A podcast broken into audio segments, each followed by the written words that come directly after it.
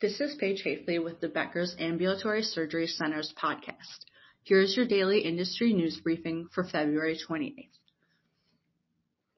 Trias MD, Newport Beach, California-based Disc Sports and Science and Spines parent company, acquired Gateway Surgery Center in Santa Clarita, California for the practice's ASC network. Gateway Surgery Center will be renamed Disc Surgery Center at Gateway. Trias MD said in a February 28th news release that Dr. Mike, Mark Liker and Dr. Bjorn Lobo will join the ASC to add spine services to its location. The acquisition is part of DISC's strategy to grow its ASC presence throughout California. DISC also has an ASC in Marina del Rey, California, which is set to open in 2023. Medline has been tapped as the ex- exclusive provider of medical and surgical supplies for Boston-based Mass General Brigham's healthcare network, including its ASCs. Medline and Mass General have entered into a multi-year agreement after Mass General spent the last 25 years partnered with a different vendor. At the beginning of the COVID-19 pandemic, Medline aided Mass General Brigham in expanding its storage capacity with third-party logistics solutions. Mass General will also use Medline's supply chain optimization and logistical expertise to advance its supply chain, according to a February 27th press release from the hospital. As part of the agreement, Medline analysts will work on site at Mass General to address caregiver needs.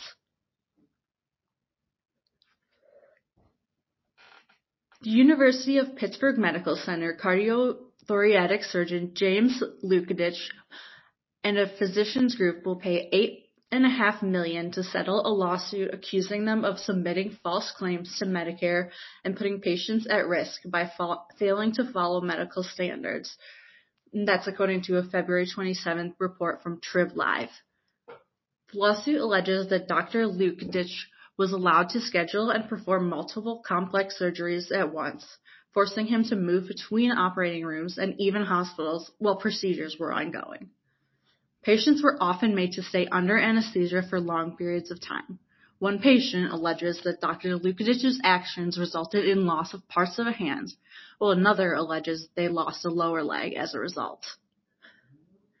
Dr. Luketich allegedly performed up to three complex surgeries at the same time, allowing for the health system to build more procedures through Medicare.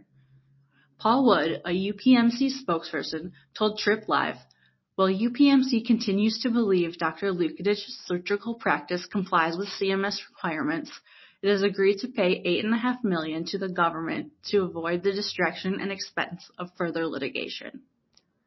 UPMC will seek further clarity from Medicare going forward, according to the report.